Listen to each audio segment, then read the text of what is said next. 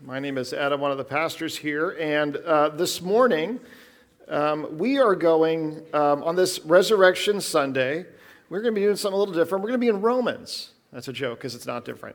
Um, we've been going through Romans for quite a while, and um, you know it, it is absolutely perfectly timed that the passage that we would find ourselves in at this point in our study in Romans would fall on a day like today as we celebrate the resurrection of Jesus Christ and what that means for us and what that says about us. So I'm going to read to you um, from the end of Romans chapter 8 and put it up on the screen. And then if you have a Bible, you can read along or you can follow the words that are going to be up there on the screen with us. Romans 8, starting in verse 31, Paul writes this to the church in Rome. What then shall we say to these things? If God is for us, who can be against us? He who did not spare his own son, but gave him up for us all, how will he not also, with him, graciously give us all things? Who shall bring any charge against God's elect? It is God who justifies. Who is to condemn? Christ Jesus is the one who died. More than that, who was raised who is at the right hand of God? Who indeed is interceding for us? Who shall separate us from the love of Christ? Shall tribulation or distress or persecution or famine or nakedness or danger or sword, as it is written, For your sake we are being killed all day long. We are regarded as sheep to be slaughtered. No, in all these things we are more than conquerors through him who loved us. For I am sure that neither death nor life, nor angels nor rulers, nor things present nor things to come, nor powers, nor height nor depth, nor anything else in all of creation will be able to separate us from the love of God in Christ Jesus our Lord. Amen to that. Paul opens this passage with a question What shall we say to these things? What shall we say in response to this? Paul has just spent eight chapters writing the most comprehensive explanation of the good news of the gospel to the church in Rome. Um, a good church, a strong church, a church full of believers. He's been explaining to them, like, who God created us to be, why this world is the way it is, who God is, and what that matters, how that matters for us, how it is that we're supposed to live, why we can't live that way, what it looks like to be in rebellion to Him, what it looks like to try to justify ourselves through all these other ways of living, and then ultimately why Jesus had to pay uh, uh the penalty for our sins, had to die on the cross, and why it is such good news to us that He is resurrected that we get to live in Him in the Spirit and the power of God because of what Jesus has done, not because of anything that we've done.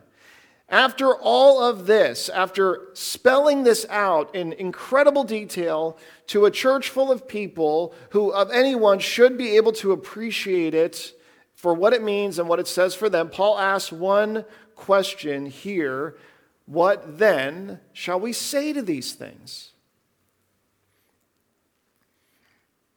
You know, I think we would like to believe that uh, when we ask that question, even on a day like today, here we are celebrating uh, the greatest thing that has happened in the history of the universe, which is the resurrection of Christ. What that means for us. It's a big deal, it's a big thing. That's why we're here. We would like to believe that if we ask the question, what then shall we say about these good things? that we would say such big stuff.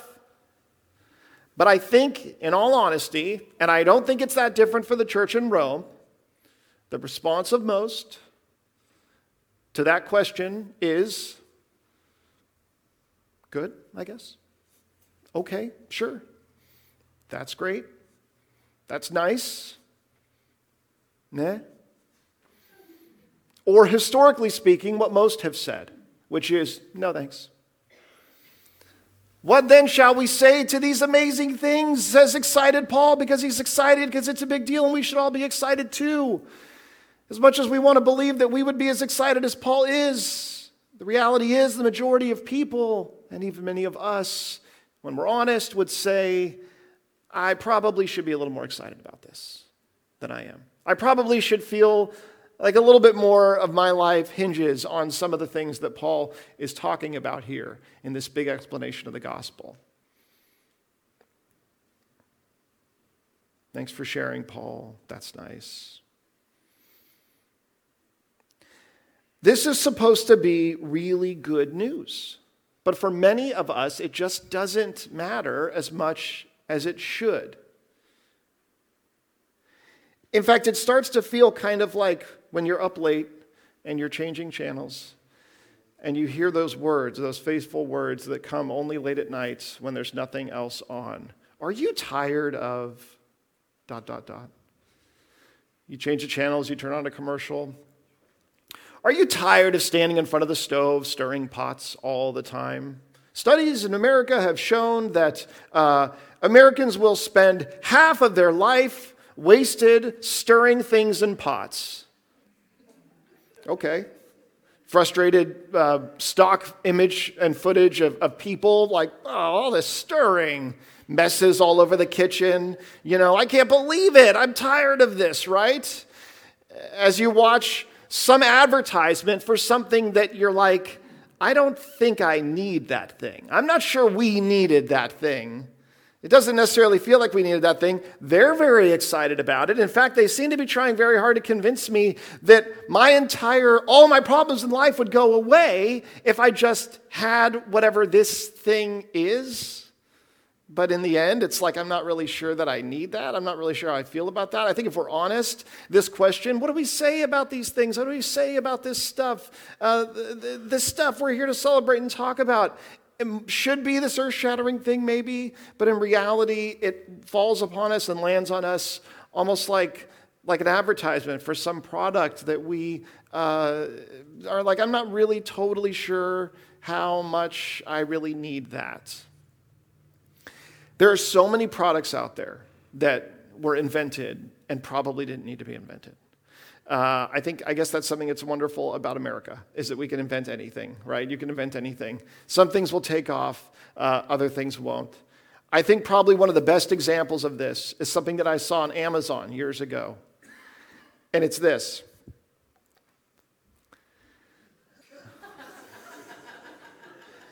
It's a banana slicer.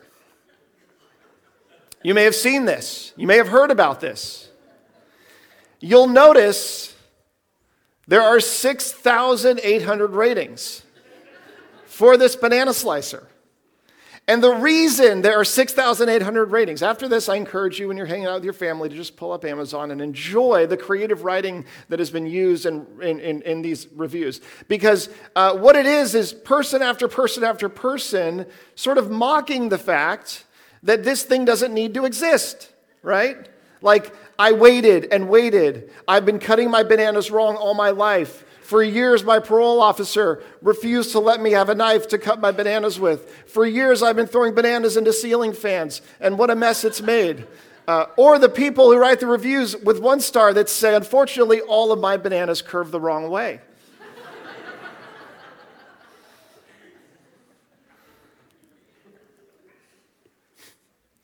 There are so many things like this that we come across, and people are just so excited about them, and they are trying to convince us that they matter so much to our lives.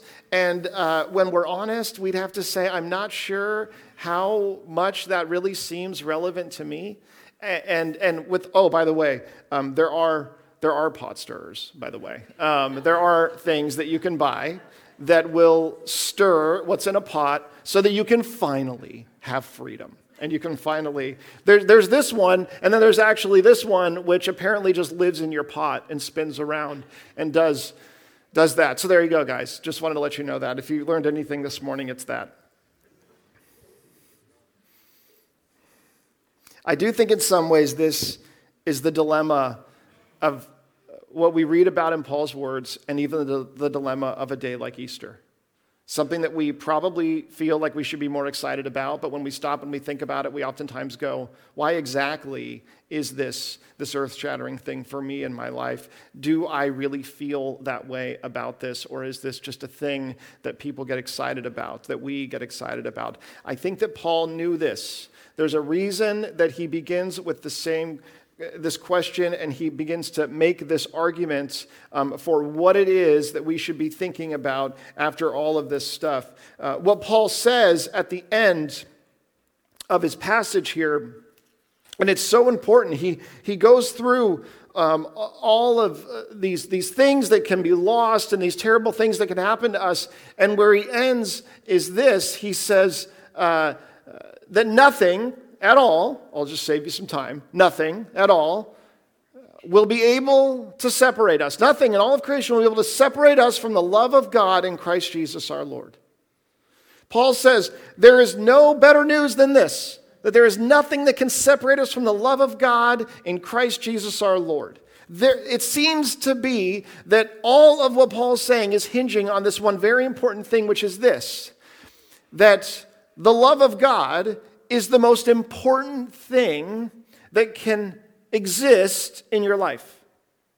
That's the only reason to celebrate the way Paul's celebrating. You would not celebrate, you would not be as happy and excited as Paul uh, if you did not see and recognize that the love of God is the most important thing in your life. Is it possible that there might be a, a connection between how hard it is for us to sometimes get excited about this stuff and maybe the question uh, what if the love of God isn't the most important thing, the thing that defines me in my life? God has created each and every one of us to be something truly incredible. He has planted these seeds within us that are things like our, and, and as they blossom, as they grow and they bloom, uh, wonderful things come from them. Our personality, our gifts, our passions, our convictions. But these things that God puts inside of us cannot grow, they cannot flourish and be what God intends them to be without His love. Unless you are living in God's love, whatever that means, these things can't really flourish. You can't really be who God's intended and created for you to be. What does it mean to live in God's love? I'll make it as simple as I possibly can. It means that how God sees you and what he says about you defines who you are. If I am living in God's love, then how he sees me, what he says about me, defines who I am. It is the basis of my whole identity. If I'm living in God's love, then the things that He has, has created within me will grow up and will flourish in such a way as He designed and intended for them to. Now, most of us just sort of go about living our lives based on something other than God's love. We kind of try to do the best we can without God's love uh, because we don't really understand it, or we somehow make the mistake of, of thinking that because maybe we learned the names of the Bible, the books of the Bible, or maybe some of the fruit of the Spirit, or maybe because we went to, to youth group, or, or we go to youth group, or, or maybe just because we uh, have attended a church before, or maybe we celebrate Easter, uh, we, we go, okay, I understand God's love for me, I, that's fine, I'm, but, but, but I'm going to need more than that. I'm going to need more than that to live my life. So we spend our lives looking to kind of flourish as people with other things in mind.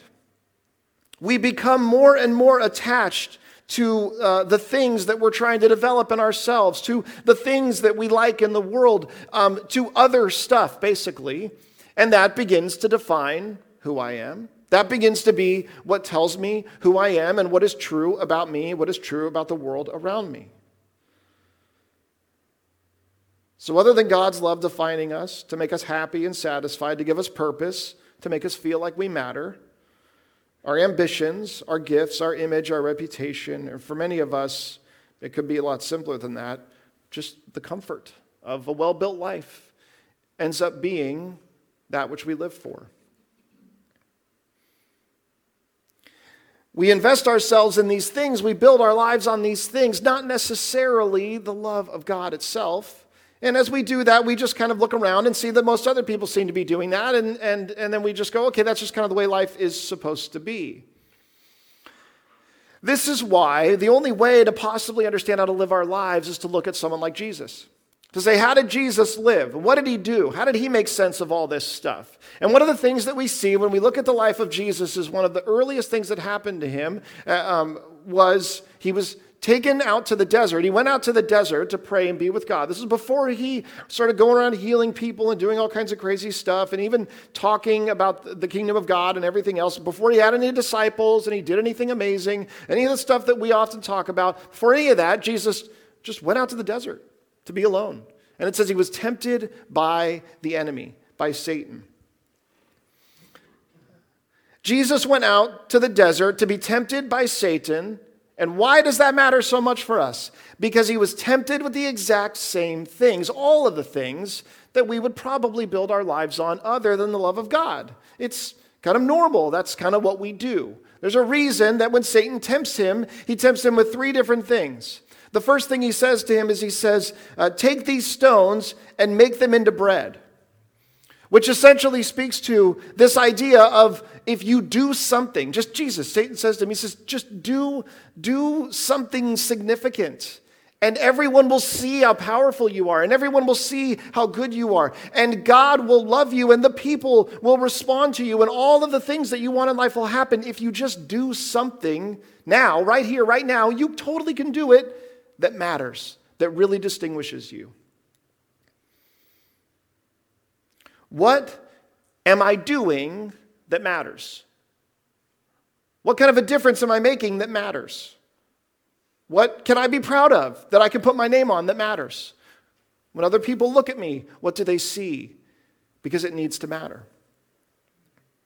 He then tempts him and says to him, You know, look around at all of this and just say the word and it will be yours. People will bow down to you and this will all be yours he speaks specifically to, to like having things, to actually just possessing the world. And he says, Jesus, you have the power within you to actually possess whatever it is that you want. Which is the other lie that we believe. We go, other than God's love, honestly, I'm trying to figure this all out, how to make life make sense in this place. Uh, the only thing that I can think of to make any sense of it is just um, if I maybe have the right stuff, honestly, if I just can get a few things and kind of be comfortable. And I don't need much. I don't need much. Uh, just enough to kind of be comfortable. Because why? Why would God, you know, put me here if He didn't want me to, you know, be happy and comfortable? The people around me to be comfortable. And so maybe if I just get the right things, maybe if I just buy the right things and can earn enough money to do the right things, then maybe, maybe uh, it'll be enough. And the last way that He tempts Jesus is He says, "Throw yourself down from here." And show everyone how miraculous you really are. At the end, he appeals to Jesus, saying to him, What other people think of you, the way other people view you, the opinions of other people is ultimately what matters the most, Jesus. And if you just do what I'm suggesting that you do, then you will be loved. People will look at you and be so impressed and so happy. But none of this stuff works. And it doesn't work because something happened right before the temptation in the desert. Something happened that kind of put Jesus in a place where none of the stuff that the enemy said to him could touch him. It was when Jesus, right before this, was being baptized. And it says, after he was baptized, this one specific thing. We read this in Matthew 3:17, and behold a voice from heaven said, "This is my beloved son with whom I am well pleased." This is my beloved son with whom I am well pleased. This person who has not healed a single person, who hasn't done anything of note, uh, who has just been living life, being pretty quiet keeping to himself, this person who hasn't given anyone a reason to think they're amazing, who hasn't used his Jesus powers to create some amazing, comfortable stuff for himself or his family or people around him. No. This person who hasn't done the great, amazing things that we think of, God says to him and of him, This is my son whom I'm loved, with whom I'm well pleased. What we see here says everything to us about the way the love of God works. The love of God is in no way dependent on any of those other things, which is crazy to us. Jesus knew this. Jesus knew that God loved him so much, not because of any of these other things that he would do. And because he knew that God loved him that much, then all of the temptation and everything that the enemy threw at him had no effect. He said, I don't need any of that stuff in order to be okay. Because I know that God loves me. And I know that I can be exactly who God calls me to be. I know that I am exactly who God says that I am. And I trust that because I don't have to do anything to prove this to you, Satan, or in our case, much of the time, to me. It's not a huge surprise that a lot of what uh, Paul talks about, the language he uses, has to do with, he says it right here, who shall bring any charge against God's elect? Is, it is God who justifies. Who is to condemn? Right? The language that Paul uses here almost sounds like somebody on trial, somebody who's being accused of something. And there's a reason for that. Because Christians at the time are being persecuted. They're living in all kinds of difficult situations. But at the same time, this very thing of being on trial, this, this thing of having to justify, of having to defend ourselves. Why do I matter at all? Why? What do I have to show in my life, in my relationships, in the way people see me, in, in, in, in any of this? How can I possibly prove that I'm doing okay? and that I'm okay and that I matter. This is why it matters so much when these words are said of Jesus, why this matters so much for us.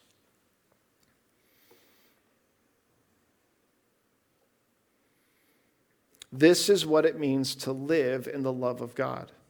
This is what it means for us. But it's such a foreign concept to us. It's so hard to believe. Hey, it may be possible that, uh, that at this point in time, after a rough couple of years collectively for everybody, that many of us are in a place where we're starting to realize that a lot of the things that we did think made us good, made us who we were, that we could focus on and invest in and care about with our lives, as those things fell away or failed us or let us down, or we all kind of collectively realized, man, this is a mess around here even more than I thought it might have been before. That rather than feeling like we're hopeless and in despair, we can actually say, you know, maybe, maybe, there should be something else that tells me who I am other than all this stuff. I was watching a movie, and in the movie, there was a celebrity, and he said this line. He said, During the pandemic, I realized that we're all the same, and I thought I was special, and that's all I got. But I'm not. I'm not. He said, I thought I was special, and then this pandemic happened, and I realized everyone's the same. And I'm not special as I thought I was, and I don't even know what to do with that anymore. So, what Paul says is he says, this great thing, the love of God, which is the source of, of who you are and who you are meant to be. It is the foundation for everything else in a life that is good that is meaningful, that matters. He says there's all these things that are going to come against you in life. In fact, one might argue Paul starts to sound a little paranoid. It literally seems like he's looking around him, going, uh, this, this, uh, charges, uh, accusations, condemnation, tribulation, persecution, distress, famine, nakedness, sword, danger. He says, Death. Then he starts to say things that don't make sense. Life? What? How's life against me? What are you talking about? How's life going to get in the way? Angels? What? Angels, they're supposed to be good. Rulers? Okay, not like rulers, rulers, like measuring, but like, you know, they call them principalities in some other translations, right? People in charge, powers, people with authority. Then he starts getting into geography, height, depth. Like, is he a bad kid at math? And he's just like, don't get me started with like measuring things because that can come against you. No, he's saying literally everything in the world, it seems, Paul is saying, can be a problem in your life, can be a bad thing in your life. How on earth is that true? Is this guy just nuts and paranoid? And if so, then should we be listening to him? No, what Paul is doing is he is listing off, he says ultimately anything in creation at all. Paul, man, take it easy. It's not that bad. What Paul is saying is he's saying for a person who is living in God's love, these things, nothing. Well, what he's saying is this he's saying everything in the world, everything in your life, even the things that are good, can get in the way even the things that are good can seem like they're against you. Even the things that are good can actually start to work against you and make you make it harder or make things worse. How is that possible? Because none of the things in our lives, none of the things in all of creation was meant to be what the love of God is. And so when those things begin to matter more than they're supposed to, when we begin to build who we are on those things, then what happens? Is they can ultimately start to make our lives hard. They can start to make our lives difficult. The things that you're not supposed to need, you need all of a sudden. You know what it's like to be in a relationship with somebody who needs the relationship just a little too much? And you're like, that's ruining things for me. You know what it's like to know a person who needs their job just a little bit too much. You might have learned that over the last couple years that you need your job a little bit more than you thought you did. You might know somebody who needs their money and their stuff uh, a little bit more than they're willing to admit, who needs their kids more than they want to admit, maybe who needs their parents more than they want to admit. Anything in creation, even the good things, can ultimately be things that get in the way, it seems, that can harm us. How is that possible? How can all those things be things in life that make it hard?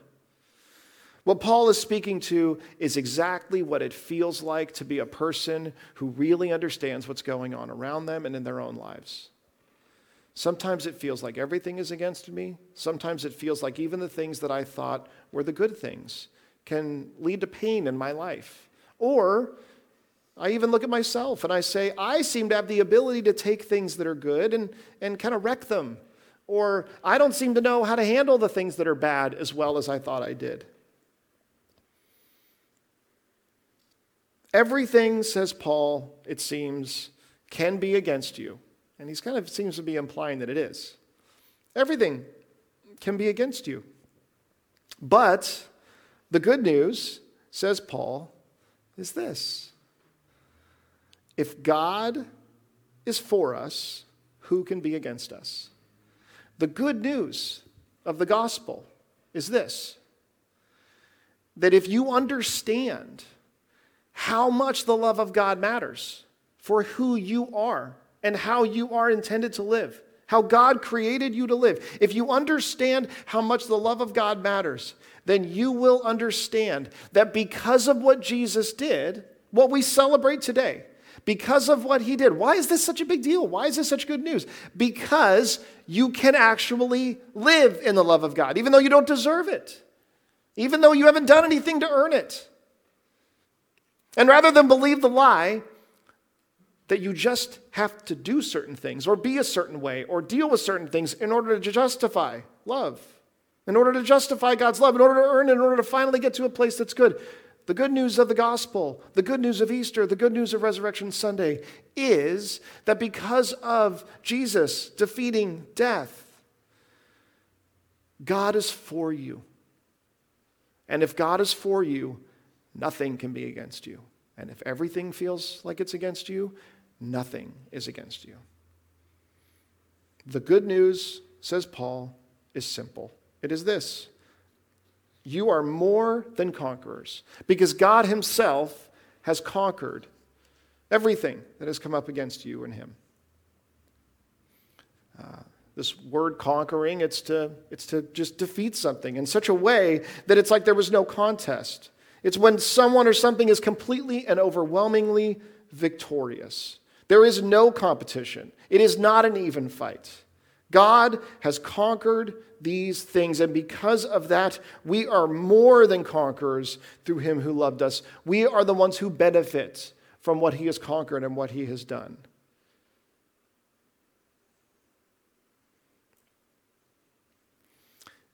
God is for you. Do you believe it?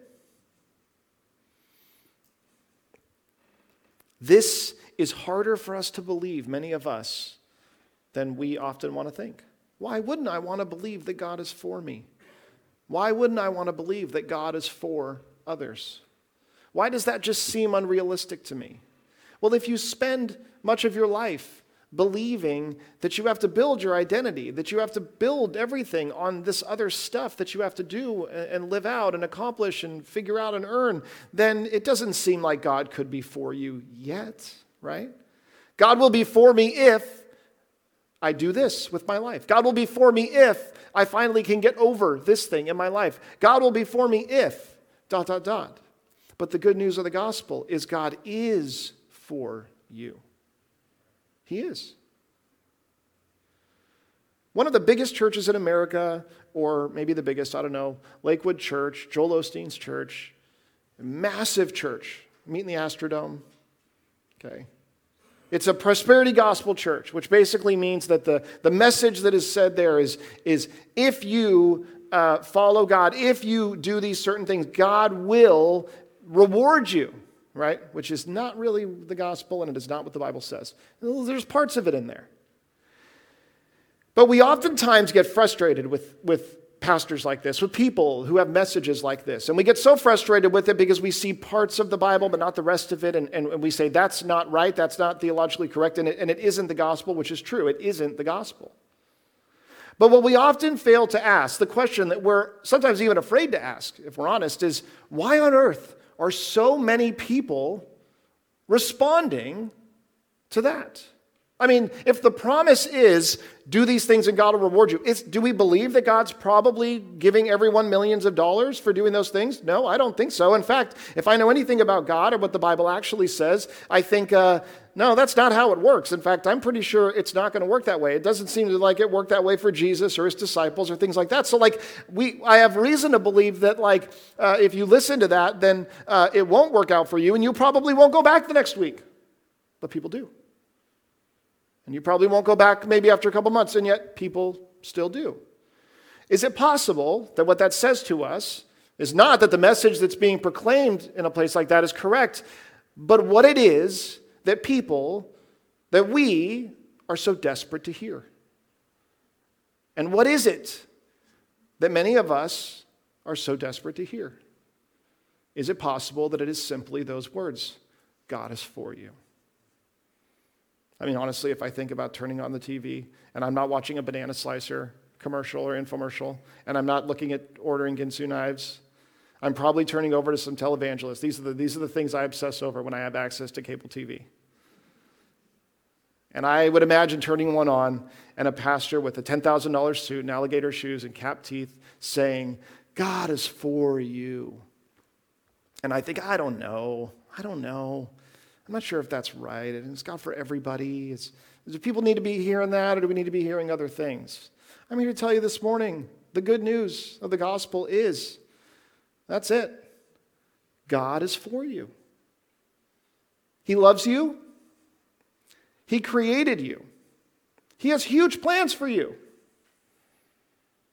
He wants for you to be able to live in Him so that you can be the person that He created you to be. And He has even made a way for you to do it because He knows you can't do it on your own. Some of us here this morning, we know all these things that Paul has said.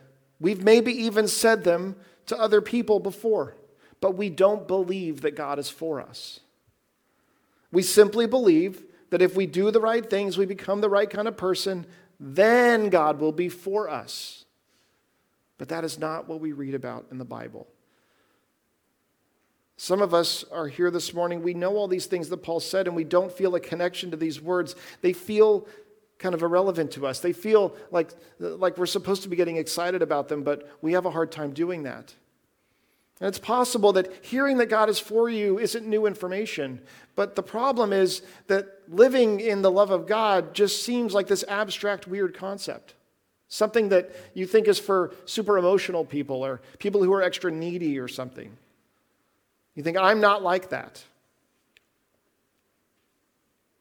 Some of us are here this morning and you're saying, if you knew my life, if you knew what I had done, if you knew what I've been through, you, wouldn't be, you would not be so quick to say with such certainty that God is for me, because He isn't for me. He might be for other people, but He isn't for me.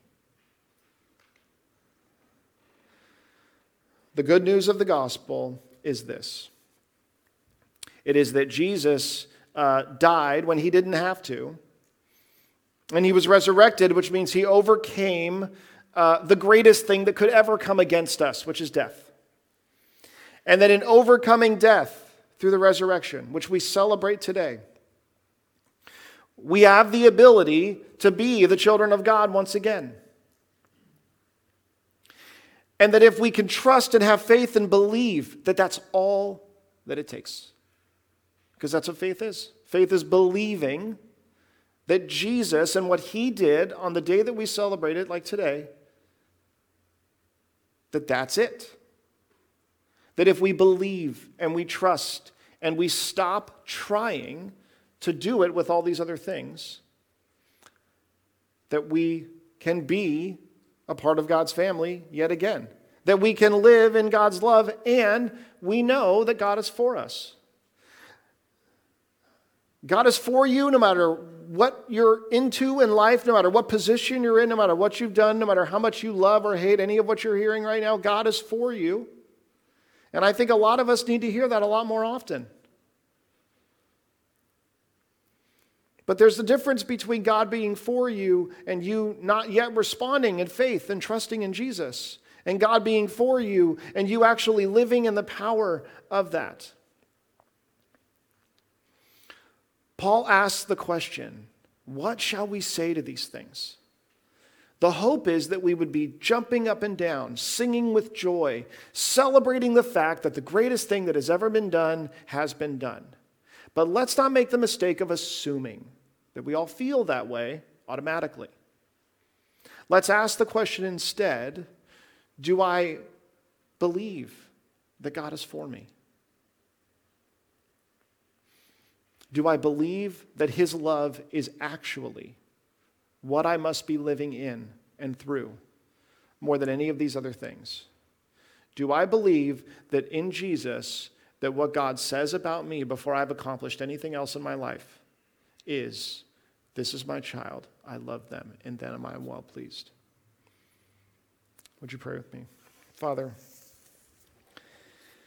it's so great to get to this point in Romans after we've spent so long looking at what the gospel is that we finally get to a point where Paul celebrates that because of the death and resurrection of your son Jesus, that we are more than conquerors in how we live. Why do people get so excited today? Why do we get so excited today? Because of what it means. Because we are people who live as more than conquerors. That in a world where almost everything can come against us, almost anything can go bad, or even the things that we love the most are things that we can lose. Father, we are more than conquerors because you are for us and you have conquered it all. God, we can say those words again and again and again and still not believe them. So I pray that through your Holy Spirit, that you would overwhelm each and every one of us this morning with a sense of just how much you love us, how little we need to do to earn it from you, and that we would go away living in gratitude, Lord. It's in your name that we pray. Amen.